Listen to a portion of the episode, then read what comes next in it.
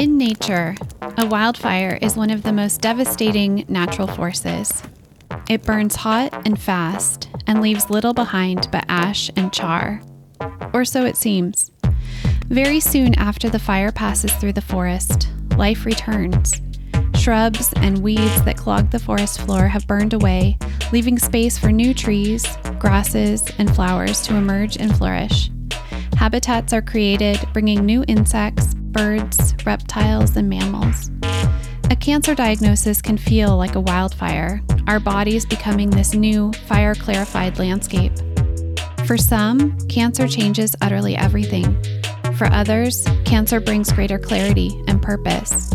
And some of us are still searching for what life after a cancer diagnosis will look like. Welcome to The Burn. We are exploring stories of life and transformation following a breast cancer diagnosis. I'm April Stearns, the founder and editor of Wildfire Magazine and the host of this podcast.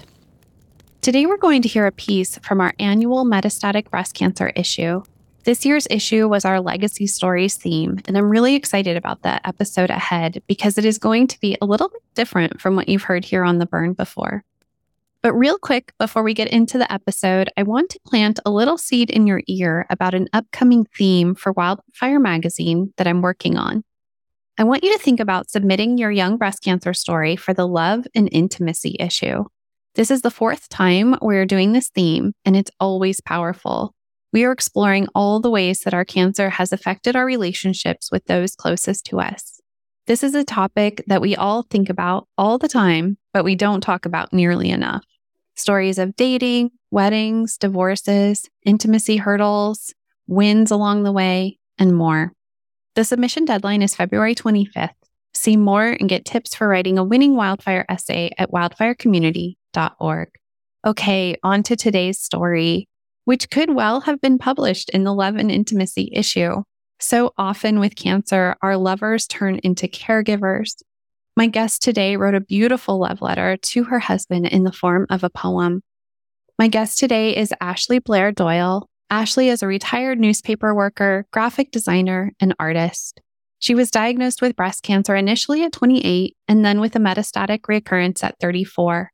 After ten years of facing breast cancer, Ash has been an advocate on and off. She was private about her metastatic breast cancer for more than four years due to intense grief around losing the ability to become a mother herself, but has since started sharing her story aloud. She is against battle language with cancer and tries to educate about this on social media and beyond. Beyond cancer, she loves to write, is a fan of shower singing, and along with her eighteen years together husband, she lives on the Sunshine Coast of British Columbia in Canada, where they spend a lot of time on the beach, in the forests, and in their garden. Today, Ashley is joining me on The Burn along with her mother, Victoria. Welcome to The Burn, you two. Hi, thank Hi. you so much for Thanks. having us. Thanks for having us, April. Absolutely. So I'll share with the listeners that due to some recent complications from M B C to Ashley's vision, Victoria, her mother, will be reading Ashley's poem today. And the poem is titled You and I. And you can find the poem, like I said, in our latest metastatic breast cancer issue that came out October twenty twenty-two. All right, Victoria, I'll let you take it away. Thank you, April. You and I, a poem by my daughter, Ashley Blair Doyle, who bought a house during chemo in twenty twelve. We did. A quarter acre with the cutest blue home, three bedroom, two bath, and ready for a family future, where dandelions had overtaken and made me think recurrence. With a root that is deep, clear margins are needed. Though they fed the bees, I worried the float of seeds, very airy and quite scary. Where else could cancer grow? And it happened. twenty seventeen. Happy thirty-fourth birthday. You've got M B C. Met's reality, the saddest of hits. It drove us down into painful loss. And still, five years plus, we're here through it, together. Whether good and healing, bad and gnarly, the reality of cancer has chiseled our life. eighteen years together, always my person, where eleven of that time has been in two different stages. Like Cat Stevens sings, I know we've come a long way. We're changing day to day. But tell me, where do the children play? Well, ours never could. That window sadly closed. It was robbed from us to have babies because of stage four. We lost all ten embryos because they were slow froze. Forced change, life adaptation, hearts hurt, tears and devastation. It rocked our world and tore us up, but we have loved other kiddos and animals through it. And though I couldn't grow a child, I grew in other ways and other places.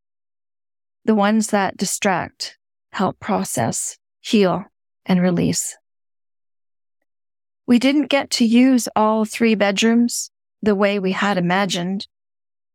We didn't get to have our little ones. We didn't get to grow a family. Instead, we've grown plants, flowers, and food.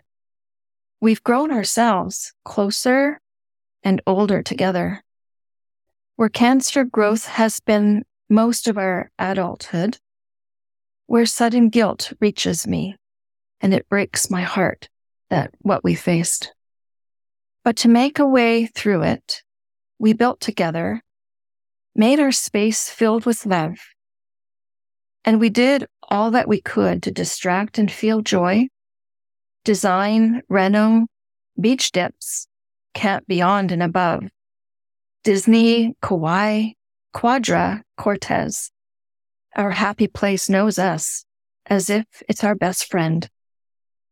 Oh yes, how I've ridden waves in this reality, surfed, paddled, and hiked. Although sadly, no more. My left eye vision was stolen this summer of twenty twenty-two, in which Q meditation. Bring me back to my core. And thank goodness for community. Together we are supported with so much love. We are carried in circle with our own inner one.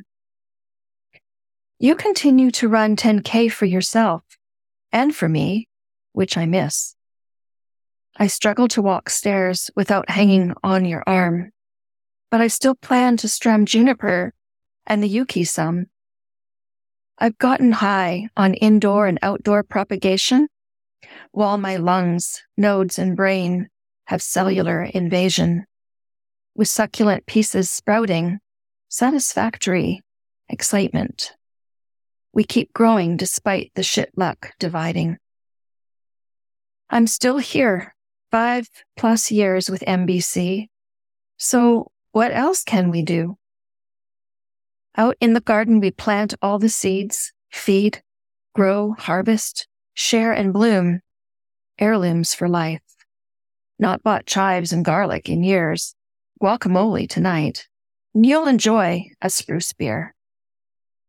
Though we take things day by day, when speaking of what I leave behind, I am overcome with grief. How can this even be happening? Overcome with disbelief. You hold me so tightly. You praise me and share. Ash, you've helped others with advocacy, cancer retreats, and genetics aware, ancestral lineage and family peacekeeping ensued, connecting cousins and relations no one even knew. All that feels good, but will my people remember? Of course, darling, you say. True, very true, and I hope that they feel it huge each day. Lost half my vision, but still see more inside. I picture life without me here and can't help but cry. There are so many things I still want to do. Video, sing, make, write, and travel. But don't forget the hundred plus audios. Those songs are for you. So keep kitchen plans in mind and how to redesign the ground. I left the list of how-tos by the old map cabinet we found, get back to the islands and make it to the point. I'll fly along with you. We'll meld and be joined. What I've left to grow and seed will carry a part of me, and what visions I do have inside will continue. Let the bees feed on the yellow that eventually poofs. I'm all right with that, honestly. I'm completely down with earthly roots. As Joni wrote, we are stardust, we are golden, and we've got to get ourselves back to the garden. And so we continue, with help, thankfully. Even if the seizure broke my arm, even if it's harder to walk, even if my left eye is shut, despite hardship, I am grateful. We keep going together like two birds and the owl feather. Like today, I create as you dig. Stone throw, water, and graze. We may not have made what we wanted, but we have grown in other ways. In any way, no pressure. But don't forget our little forest path and opening. two hundred foot firs and a hundred-year-old trees. They'll bring out the smells in the winds as stars shoot for you. I like to imagine I'll be one of those astronomical lines, and a full moon, too. I don't know what truly happens after death, and I'm not ready for it. But when the time comes and I cross over, I feel my presence will be presented through breezes, the scent of rain, and beauty of sundowns. Through our resident hummingbirds, rainbows, and nature sounds. Anything in which you, my sweet love, feel my energy. At home in our garden where the greens and seeds grow, or I'm found in the sunsets, sand, and ocean of our Tofino. Then kayak to an isle at our favorite spot for a swim. You'll then close your eyes and seal my heart within. Or maybe the beach where we married, surrounded by cedars. You know I am with ocean waters too. Wherever you go, you'll not be the only one there. My love which spans through prism light and air. Forever, for always, my one and only. I'll be with you. With love plus infinity, I will be there, together, forever. You and I. Mm. Thank you so much for reading that beautiful poem, Victoria. Ashley, thank you so much for writing it. Mm. All right, let's take a quick break here, and when we come back, we'll discuss. Hi, friends. There is now a wildfire book in the world. It is a big, beautiful compilation of my favorite essays from Wildfire Magazine, spanning all the way back to our first ever issue in two thousand sixteen, up to the summer of twenty twenty-two. This book took years to create and is literally the resource I wish I had had when I was diagnosed with breast cancer. This book is called Igniting the Fire Within, and it's made up of fifty essays that really dig into the experience of having breast cancer in our twenties, thirties, and forties. Every stage of breast cancer is represented, from D C I S to stage four, from all sorts of walks of life from all around the world. Our writers go deep and get vulnerable to heal their own experiences and to let others like you know that you're not alone. You will find yourself within these pages. Get Igniting the Fire Within, stories of healing, hope, and humor inside today's young breast cancer community on Amazon, in paperback, and for Kindle now. Curl up with it today. Hi, my name is Pai Pieski. I live in Western Pennsylvania, and I was diagnosed with stage one breast cancer at age thirty-seven many years ago. I recently attended a free wildfire pop-up writing workshop for the young breast cancer community. Every wildfire workshop I have attended has been worthwhile. These sessions provide needed time to reflect but also give us opportunity to hear similar and differing perspectives on our shared experience. Thank you to the Wildfire team for providing a safe place in the breast cancer community. Thank you so much for the love, Pai. All right, welcome back to Victoria and Ashley. Ashley, thank you again for your powerful writing. Thank you. Thank you so much. Absolutely. And Victoria, thank you for taking time today to read for us. You're welcome. Mm-hmm. Thank you. Very grateful. Thank you. Yeah, you're welcome. Mm-hmm. And I'll say from this side of the screen, our obviously our listeners can't see, but it was really lovely for me to get to to witness you reading and you listening. Ashley, it was really it was a powerful moment. I just really appreciate you two right now. Yeah, it definitely means a lot, and having that assistance for sure. Yeah. Well, let's get into your poem a little bit. And if at any point I ask a question that is too sensitive or um, you just don't want to answer it, I'm respectful of that. So that's totally fine. So this is a really powerful love letter to your partner, Ashley. Can you share us a little bit about the motivation to write it and what you ultimately wanted to say? Mm-hmm. Well, it's it's interesting because I had no idea what I was going to be writing. When I did, I just knew the strength of, of course, the love, having been with my um, my partner since I was, oh my gosh, um, like two thousand four.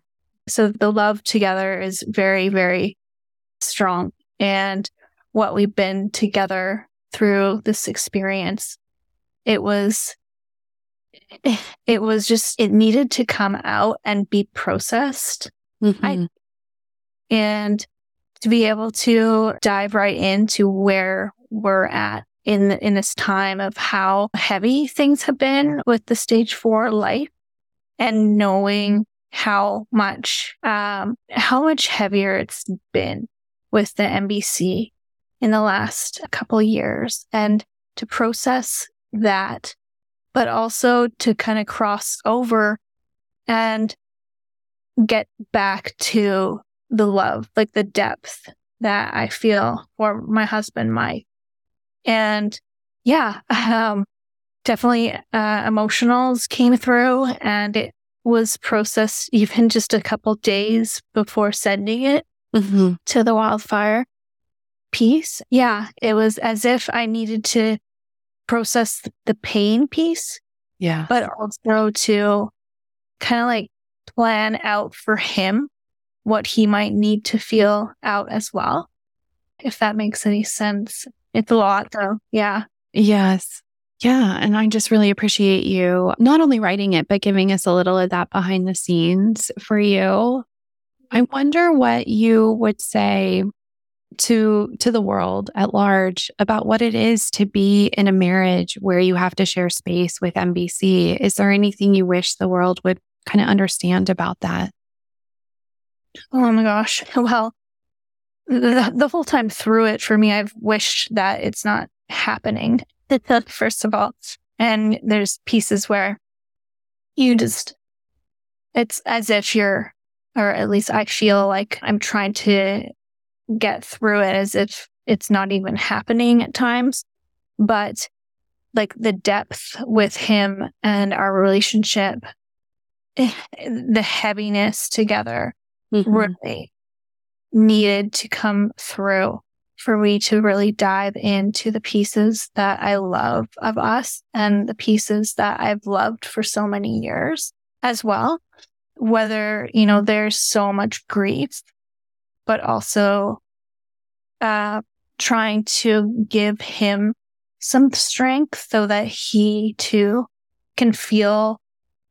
Um, it's oh, it's so hard to explain because there's just the love is so huge, really, honestly. Mm-hmm. But for him to be able to feel some strength through the heaviness itself, uh, but also like to get into the the past together, and then like the. the memories of what have really managed this whole time together mm-hmm.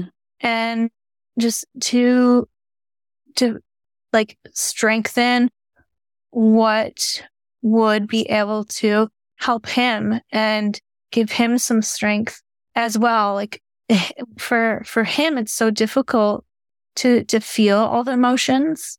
Yeah. He's taking care of me. He's really doing so much to care for me, and and he's the the strong one that is is really pushing beyond what we are experiencing. Mm-hmm.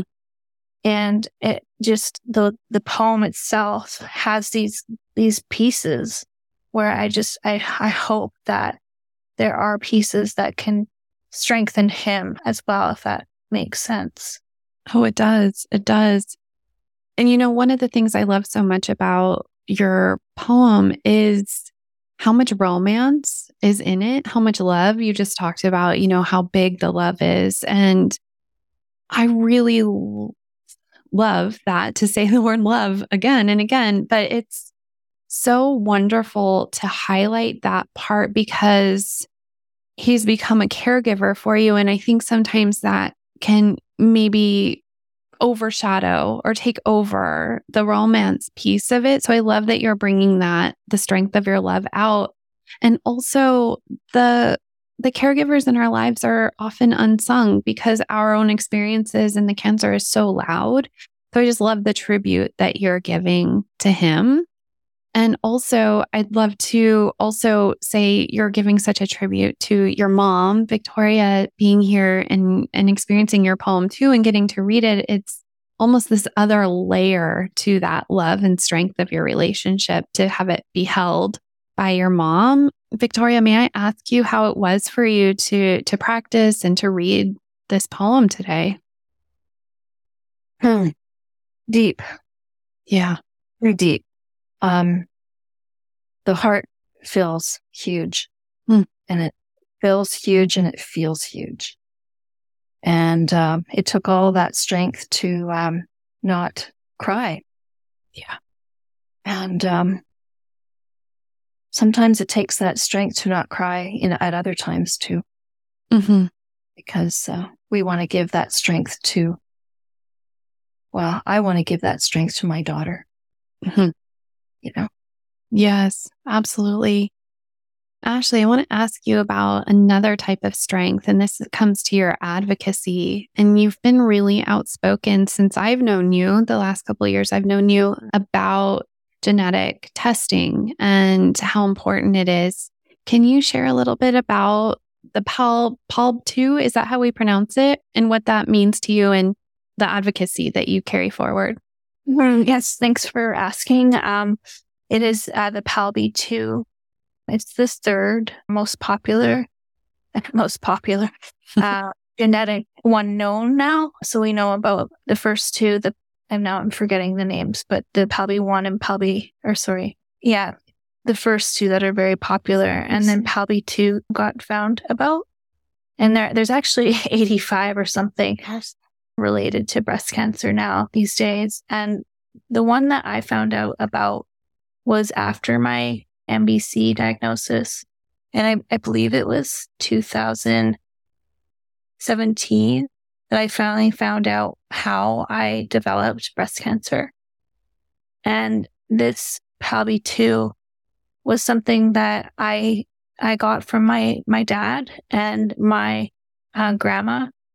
And it um, it's quite popular.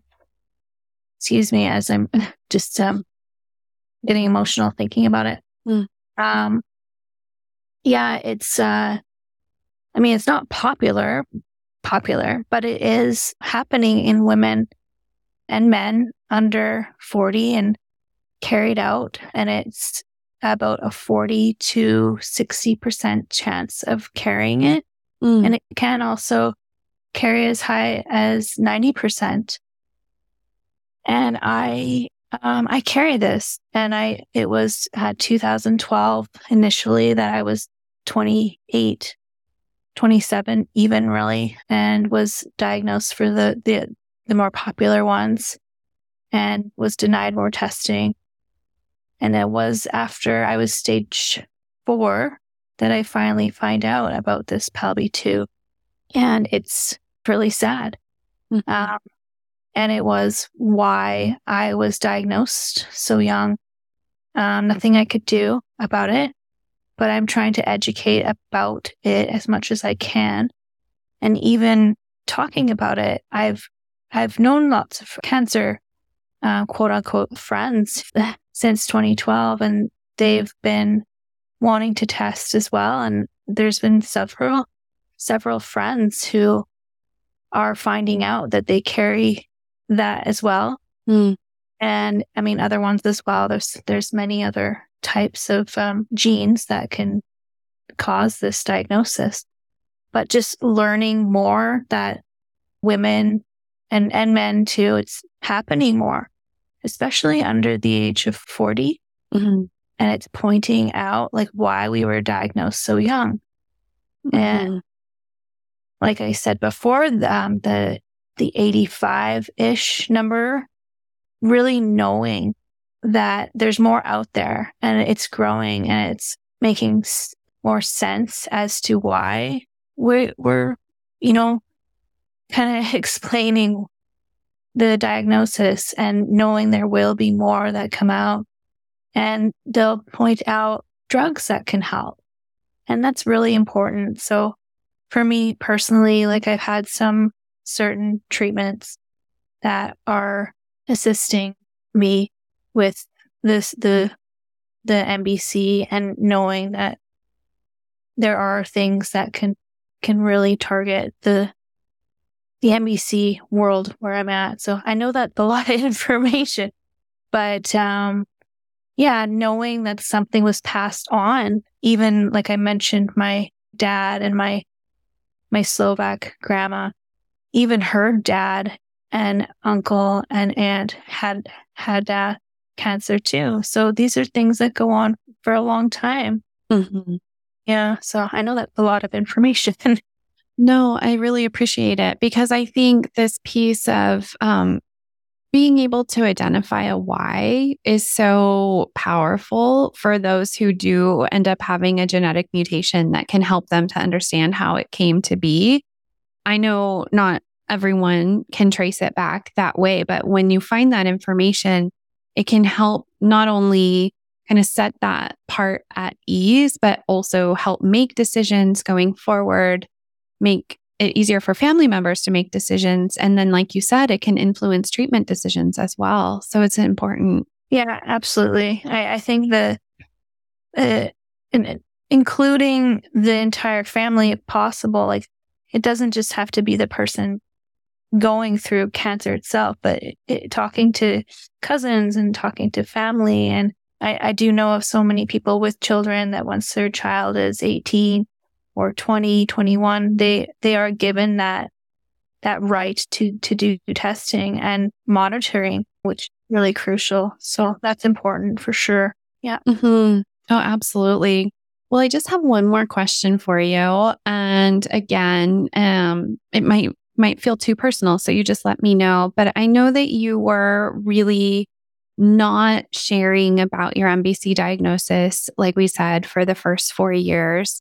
And then since then, in, in the last couple of years that I've known you, you've been very outspoken, I would say, about the realities of living with M B C in particular. Most recently, as your vision um, has changed, you've been sharing that aloud. And I just wonder if you care to comment on this uh, transformation from being more reserved to now being more out loud about it on your social, and, and what that's meant to you. Mm-hmm. Yeah, thanks for asking. It's uh, definitely emotional. It's been an emotional time for sure, being quiet for the years that I that I did. And to be honest, the first, um, I guess it was about four years that I was very quiet. It was fear, but it was grief. My husband and, and I had every right to want to be parents and have children, and we had embryos, and all we wanted was, regardless of this this world, to bring in one of our ten embryos. And the grief and just having life completely taken was so painful that we did not we we did not know how to talk about it. It just It was like having life completely stolen away to the point of, um, sorry, there's like probably a million words I could use on how sad this was, but um, it was like I had to push it aside in a in a way to process the the grief, and uh, as as the cancer did get um, harder, like once it went to my brain, I it was time to finally share and also speak about what really the loss, the losses, the true losses that we've had taken. Mm-hmm. Yeah. um. So that was like the beginning. Yeah. And and then moving forward um, to the reality of M B C was, it was like ready to come out. And I'm, I mean, I used to always be a storyteller, like when I was early stage in like Blogspot world, which is def- definitely different now, but I I just I feel stronger now to to speak the reality, even though there is so much sadness in this. Um, mm-hmm. If that makes sense. Yeah. Thanks for asking that. Yeah. Well, and and just as I'm listening to you, I know that there are others also listening who you're sharing something that resonates for them because it's part of their story too. And that is so important for us to do when we feel strong enough to do it, for those who don't yet feel strong enough to be speaking their own truth out loud. So I just want to commend you for being so vulnerable, because it's really helpful to others. So thank you for that. Thank you. Thank you. Yeah. Before we part, Victoria, I want to thank you again and just ask you if there was any last thing that you wanted to say, um, anything at all. Well, this um, this poem that Ashley wrote is quite an honor to witness my daughter's creativity, her love of life, her love of her husband, her love of the nature around her. She's uh, she's gone through so much that, you know, a life of a life of her young age should never have to. have to do um, and live with this. It's um, once the P A L B two was was the part of the diagnosis, the reality sort of shifted, and the why was answered. Um, but those whys are still going around in circles, and that's what's that's hard. Mm-hmm. That's hard to be in that um, in that vortex of of a why.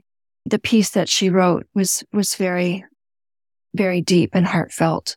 And I hope, hope that a lot of others who are listening to this can really dive into their own grief and their own story, and hope that this helps them find their ways through what they need.